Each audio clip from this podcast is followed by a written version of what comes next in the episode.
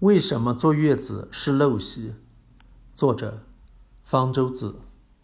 古人把生日称为母难日，这不仅指母亲在怀孕、分娩时要忍受痛苦，而且面临着很大的生命危险。在古代，孕产妇死亡率高达百分之一点五。由于一个女人一生中通常要经历五到八次生产，这就意味着一个女人在一生中。由于生产而死亡的可能性高达九分之一。由于现代医学的进步，现在发达国家的产妇死亡率已降到万分之一左右。有许多原因能导致产妇死亡，有的是由于难产或者分娩时大出血而当场死亡，有的则是在产后由于感染而死亡。如果在分娩时没有进行消毒，例如用未消毒的剪刀、菜刀。切断脐带，就可能发生破伤风。又由于产后子宫进口处于开放状态，细菌容易进入子宫内，导致子宫内膜、子宫肌层发炎，甚至进一步通过输卵管到达盆腔，引起输卵管、卵巢、盆腔发炎。因此，产后如果不卫生，容易发生大面积感染，最终由于败血症而死亡。严重感染时，人会发高烧。发高烧时，身体会打寒颤，就跟在寒风中一样。中医不知道这是由于细菌感染引起的，以为是伤风受凉。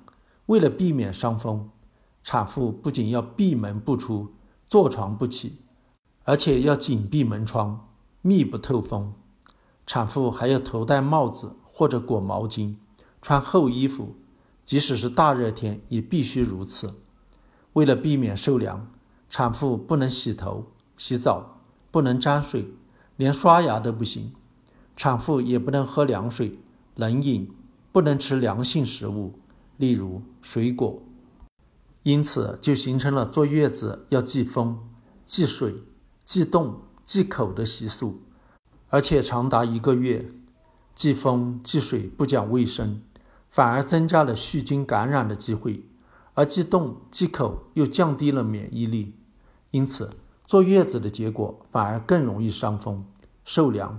越是容易伤风受凉，就越看重坐月子，形成了恶性循环。坐月子对产妇来说其实是很痛苦的一件事，在夏天时尤其如此。为了逼迫产妇就范，又有了一套吓人的说法。不坐月子或者月子没做好，以后就会得月子病。例如，头部吹了风或者洗了头，就会一辈子头疼；刷了牙以后，牙齿会一直酸痛；身体哪个地方沾了水，哪个地方就会疼等等。这些做法与现代医学格格不入，恰恰是对着来的。如果是在西方国家，产妇分娩后，护士往往就给她吃冷饮。分娩当天，护士就会让产妇洗澡，而且会逼着产妇下床运动。孕产妇体内的血液处于高凝状态，如果长时间躺着、坐着不动，容易发生下肢静脉血栓。如果血栓随着血液流动到了肺部，栓塞肺动脉，会导致产妇猝死，难以抢救。在发达国家，产妇由于难产。大出血或者感染死亡已很少见，最主要的死亡因素就是血栓栓塞。即使产妇老大不愿意，也要逼着他们运动，就是为了防止血栓栓塞。适当的运动也有助于产后的恢复。西方国家的这种做法，在许多中国人看来很不可思议，他们把这归结为白人的体质比较好，且不说白人的体质未必都比中国人好。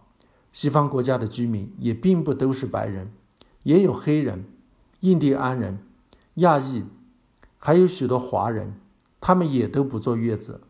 除了西方国家，其他国家，包括东方国家，例如日本，也都不坐月子。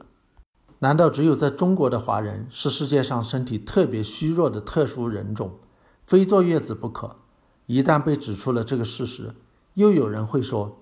正因为外国女人不坐月子，所以她们老得快，或者老了疾病多。好像这些人做过调查统计，发现不管哪个国家、哪个民族的女人到老都比中国国内的女人不健康似的。不坐月子，别看现在没事，以后就知道厉害了。这也是常见的说法，让一些产妇不敢不从。也的确经常有人现身说法，说当年由于月子没做好，所以落下了什么月子病，而什么病都可以归为月子病。我听见过的一个很搞笑的说法是，由于当年坐月子是在夏天，穿凉鞋没有包住脚后跟，所以老了脚后跟皮肤都裂了。反正人老了，生儿还没老，都难免会出现各种疾病。不是，只要以前坐过月子。觉得某方面没做好，就都可以归为月子病。难道没有生过小孩的女人就不会得这些病？月子病也可以说是一种心理疾病，是疑神疑鬼、乱联想导致的。只有那些坐过月子的人才会得，不坐月子的人没有这方面的心理负担，反而不会得月子病。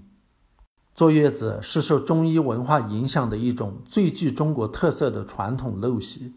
这并不是说产妇不需要休产假，产妇在分娩后身体出现了一些变化，适当的休息，辅以合理的饮食和锻炼，是有助于身体的复原的。更重要的是，产假有助于带好新生儿。如果因为迷信坐月子，把自己搞得全身脏兮兮、臭烘烘的，对宝宝也不好。说了这么多，也许还会有人问。那你的妻子敢不坐月子吗？当然敢。在医院时没有洗浴条件，他从医院一回家就洗头洗澡，出门散步，想干嘛就干嘛。